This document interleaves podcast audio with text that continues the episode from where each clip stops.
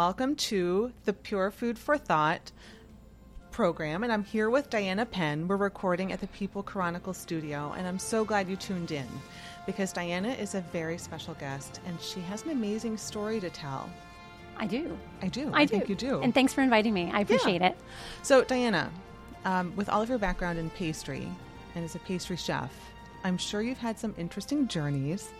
But what would you like people to learn from your story today? Well, I have to say that when I first started out, I really wasn't focused on pastry. I didn't actually think I was going to be a pastry chef. Like I think a lot of people grow up with um, focus that they know. You know, when I grow up, I want to be a nurse, or when I grow up, I know I want to have you know this kind of wedding or this kind of house or marry this kind of person. But it it didn't quite go that way for me. So um, I actually started off, and I was going to school to um, for economics and computer science. I did not know that. Yeah, Okay. yeah. I would So, never have guessed. Yeah, I, I actually you. I saw some movie about um, stockbrokers, and I really I really wanted to be a stockbroker and work on Wall Street.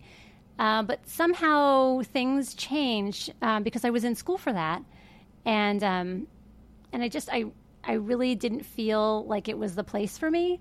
Uh, but I just kept going to school, and my aunt said, "You know, why are you in school if you're not happy? Um, I'm surprised you didn't actually go to baking school." And I was like, uh, "There's school for baking because everyone in my family is more um, like white collar." So I didn't actually know that there was a culinary school or baking school. So she's like, "Yeah, of course. There's trade schools, technical schools. Uh, why don't you look into it?" So I did, and um, I applied for a scholarship two years in a row. And um, both years they had told me, "Oh, um, oh, we already handed out the scholarships for this year." And I was like, well, "I didn't even get the application," you know. So. Um, the third year, somebody had called and said, "Hey, we're calling about an application for a scholarship," and they asked me a couple questions. And then a week later, I got a letter that said I was accepted to um, a little school in New York called Peter Kump's New York Restaurant School. Um, and in the meanwhile, I mean, that was exciting. Uh, but in the meanwhile, I had already quit my job and um, started working in a bakery. Wow, Like okay. third shift, you know, just because I, cause I loved it. I, I was working, um, I think, doing inventory control or something for a computer company. And um, so I quit my job and I started working in the industry. And um, I was also going to school in New York on that scholarship. And uh, I graduated and I went for um, more um, interviews for better jobs, better positions. And I realized it wasn't quite um, enough education. So I started looking into the Culinary Institute of America, which was my dream school. Mm-hmm. You know, like I visited a couple different schools. And um, when I walked through the doors of the hall, the first hall that I walked in, like I got this feeling that I like I belong there. Um, So tell me now, when I'm Sorry. hearing the story, no, because this is fascinating. I had no idea that you went to school to study economics and I wanted to be a stockbroker on Wall based Street. on yeah, based on a movie that you saw on Wall Street. So it sounds like your story is about reinvention. It's about kicking perfectionism to the curb, or the thoughts of I can have this perfect life. I'll have this house at this age. I'll have two children at this age. The idea or the notion of perfection. But it was your aunt then Yeah, my aunt, um, who just suggested it casually. that even opened up the notion in your mind that you could do something aside from like a typical Yeah, what I what I thought I Yeah. what I thought I wanted to do, and then um, just a suggestion. And she's like, you know, you're always so great. You always bring such amazing things to dinner, um, desserts. Um, why wouldn't you go s- to school for that? And I just I had no idea. So it was almost like, um, I mean, you don't know where you're going, Right. but there's there's always a path for you um, if you just believe, and that's pretty much like I really think that that's my story. Mm-hmm. That um, that there's there's some sort of big plan, Right. Which I've always known that there was a plan, but I never knew how I was going to get there. Do you think there's a plan, or do you think that we have to be flexible or open to reinvention? Uh, both, Do you think? yeah, I think both. And why do you think it is? How old were you when your mother, when your aunt said to you, "Would you consider baking?" And Um, probably eighteen. Okay, so you're still 18 young. Eighteen or nineteen, yeah. why do you think when you're young like that? Because when you're finishing high school, when you're in that age, a lot of people think they have to have all of the answers. oh, So why can't we see it when we're so young? Is it sometimes that we have to be sure to be open to outside, not persuasion, but outside perception Suggestions. about yeah things that maybe Yeah, I don't. I, I understand what you're. I understand what you're Mm-hmm. saying. Um, no, I do think that you should be open to, to anything, to experimenting with with your life, Mm-hmm. because that's the time to do it. Um, I I actually have a hard time um, believing that you should know what you're doing. You're going to do for the rest of your life when you're 18. I, I I think you should do as much as you can to eliminate what you don't like uh, to figure out eventually what you do. You know what? But I also I also have plenty of friends that went to school on that track, that they did what everybody expected them to do, and um, they have degrees in you know history or English, and um, and they're not doing that anymore. But somehow, the things that they've done in their past still benefited exactly where they they are right now. So, like, I don't think that any experience is a waste of time. Right.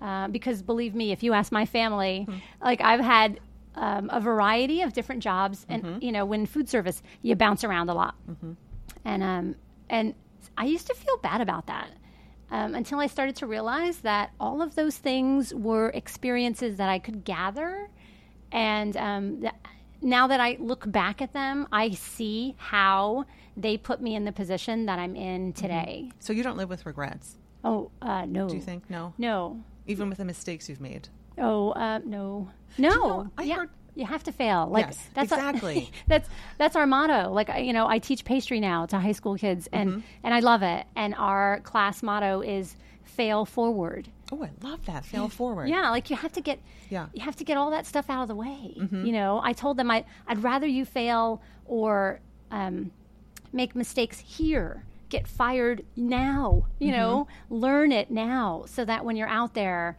um, and things really start to mean something, that you can be more successful. Right. So I, I like to get all the mistakes out of the way up front, and I've Yeah. I've done all that. You've done a few? Yeah, yeah, yeah. Of course. I heard a girl on um, on Shark Tank. It was. Do you watch that? Oh, with yeah, the every show. Okay, yes.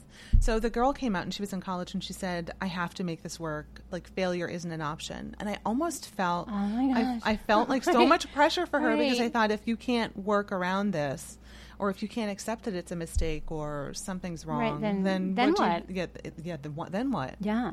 What, what? What can you accomplish? So you work a lot with. You teach students now. Yes. Like you've done a lot of work in a lot of industries. Yeah. But you're you're teaching now, and you're teaching. Is it ninth grade? It's grade? uh, all uh, 9th, 10th, 11th, and 12th. okay. And, um, and I, I love it. And I really, if you would have asked me, yeah, even four years ago, if I would have been teaching high school, teaching pastry, yes. Teaching high school pastry, maybe not so much. Um, but I, I love it. I love it because the kids are great. hmm Now you've done took uh, cooking classes out in outside of Berks County, so you've taught adults and you've taught the teenagers. Yes. So when we get back from our break, I'm very curious to know, um, like the different experiences that you have working with adults and working with youth. Okay. So we'll talk. About that about, sounds great. Yeah, we'll talk about Okay. that too. Are you looking for a place to hold your next event? Look no more. The Crowne Plaza Reading Hotel is the premier place for meetings, special events, and banquets. Just listen to one of their many delighted customers. My name is Ann Sheehan. I'm the executive director of BCTV. Last night, BCTV had an event here at the Crowne Plaza in Reading, and it was just wonderful. Everything was great. The food was delicious, the room looked fabulous, and the atmosphere and ambiance were just beyond anything I could have imagined. It was a great event, and I can't say enough about Craig Poole and the team he has place at the Crowne Plaza. The Crowne Plaza Reading Hotel, making dreams come true. Call them today at 610 376 3811. Hi, and welcome back to the People Chronicles. I'm Phoebe, and you're watching Pure Food for Thought. And I'm here with Diana Penn, the most fabulous pastry chef in Berks County, who is kind of like the Anthony Bourdain of pastry chefs in. Berks County. Right. So we were talking about your um, background in teaching, and you were teaching adults and you were Mm-hmm. teaching youth.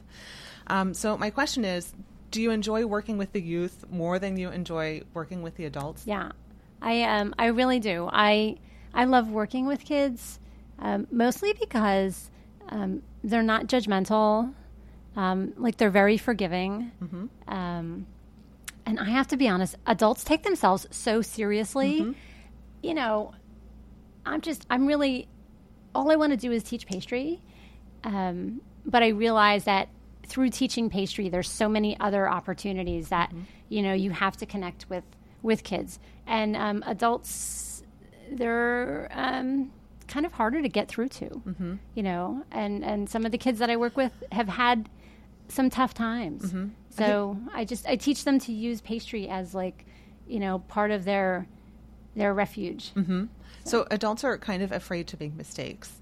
Uh, yeah. They're afraid to make mistakes. Probably. Um, and when you're younger, that's when you have this sense of um, confidence, or more often than not, that's why you go skiing um, Yeah, when you're younger. Yeah. And you think Yeah, sky jumping. Yes. sky jumping, right. that's why you Right, yeah, this way, right? right. But how do you, when you're working with um, children and you're teaching them pastry, but you're teaching them life lessons and they don't know it, Mm-hmm. how how do you encourage a child to take risks or to dig deep, to become vulnerable, or to become brave to take chances that maybe an adult who's maybe been burned or had some successes?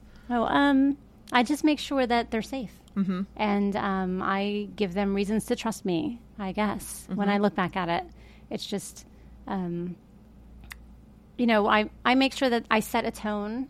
There's a certain discipline in the class. Um, everyone's there's a level playing field. I'm um, as fair. Like that's I wish that I had the word fair written across my forehead because that's that's how I want to keep my classroom.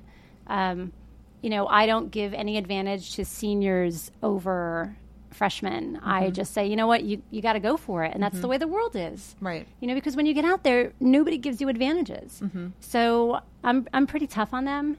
Um, but I give them like a, a safety zone, I think, where they're comfortable making mistakes. Is that something that gave you the the courage to find like your place or to take risks with your career? That kind of safety net encouragement at home that you're somehow like sharing with Oh, yeah, I guess my aunt. Hmm. Um, that's nice. Yeah, my aunt and my husband. Mm-hmm. So I'm sorry. Did I'm your like- aunt love to bake? Um, no, my with my grandmother. Oh, okay. So this is like when you Yeah. do when you when you picked up baking, it wasn't just about I'm going to try something different. Aside from like the TV show, Right. No, yeah. it's it's almost like a story that you tell with each thing that you produce with yeah. your hands, right? It's yeah. I mean, I would I would make things, and every time I made something, people loved it. Mm-hmm. So it was uh, pretty successful. Mm-hmm. Sorry, and um, yeah, I just I love baking, and you get the response from people immediately, and you know that finished product when it's out of the oven and it's perfect, and you can recreate it again and again. You know, and the study of it and the science of it. Um, all of those things are just so intriguing for me. And it becomes it's i'm passionate about it. Right. and i think that too like if you're passionate about what you do people will sit and listen to you and you can talk to them and engage them and um, get them interested in things and then help them find their passion. You know i mean with the students with with the kids um, i tell them when they come in i don't care if you, when you graduate you want to go on to the best culinary school in in the universe here you want to go to france whatever you want to be or if when you're 60 you just want to make muffins Yeah. with your grandkids. I don't mm-hmm. i don't care. Um, but when you're here you're going to focus and you know we're going to have fun but you're going to learn mm-hmm. and um, and they get excited you know because i'm excited mm-hmm. because i could talk about pastry forever you know an egg you Right. know? I could Oh. talk for weeks on eggs. So and there's so much to learn so we have a there's a great energy and the kids have that Now you told me once before that you were working with um, some of the students and encouraging them to make applications to Oh, ask yeah. for things Oh. that sometimes you don't have the courage to ask for.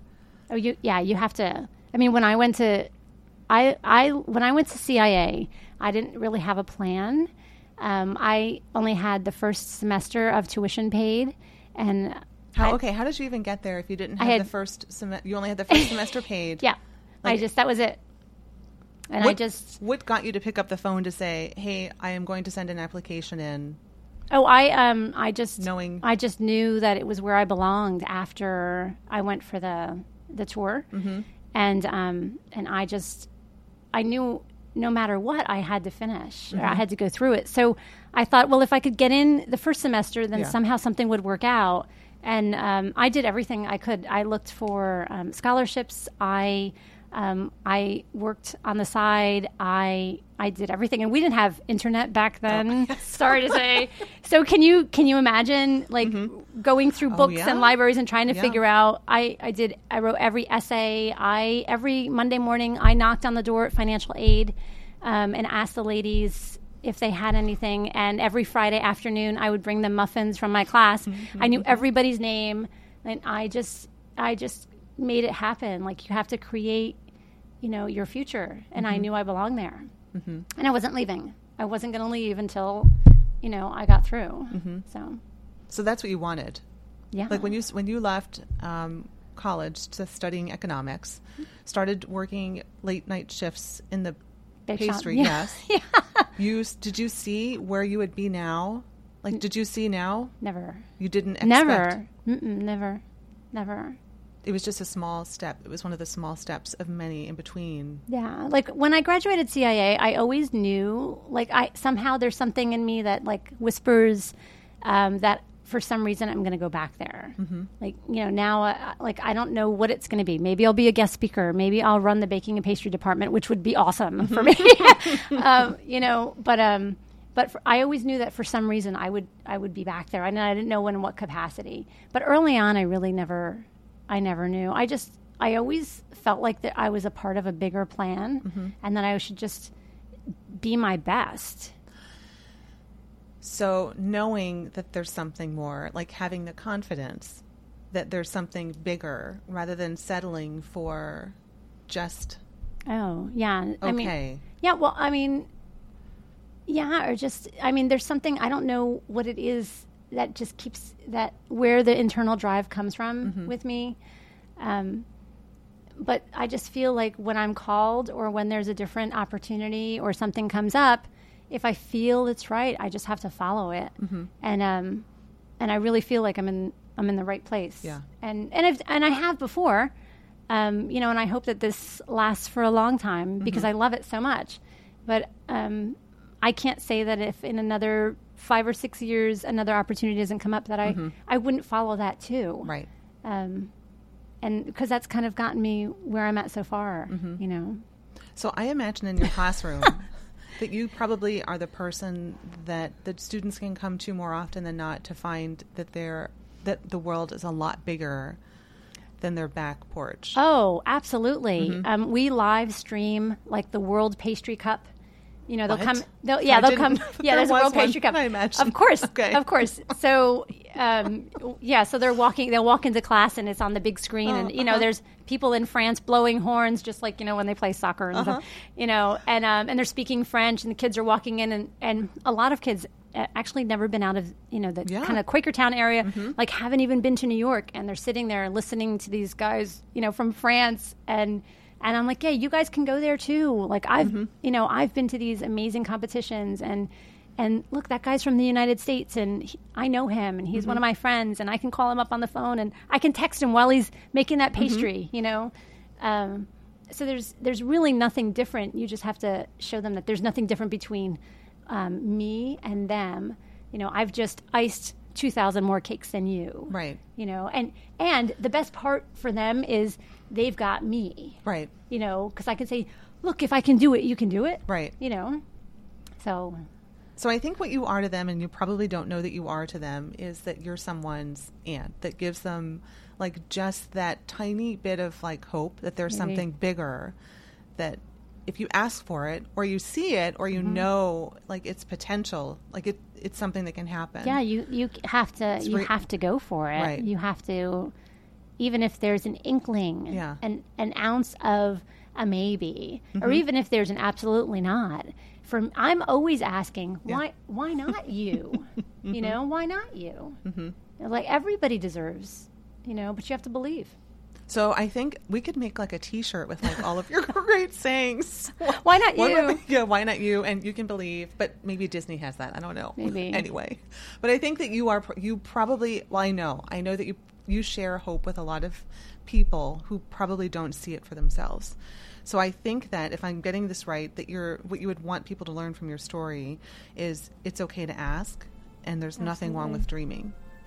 Yeah, you have to believe that you're Yeah. bigger than you are. I think it's wonderful. Yeah. I think you're amazing. I like you too. Pretty great. That's so nice. Want to be my girlfriend? No. We'll be friends.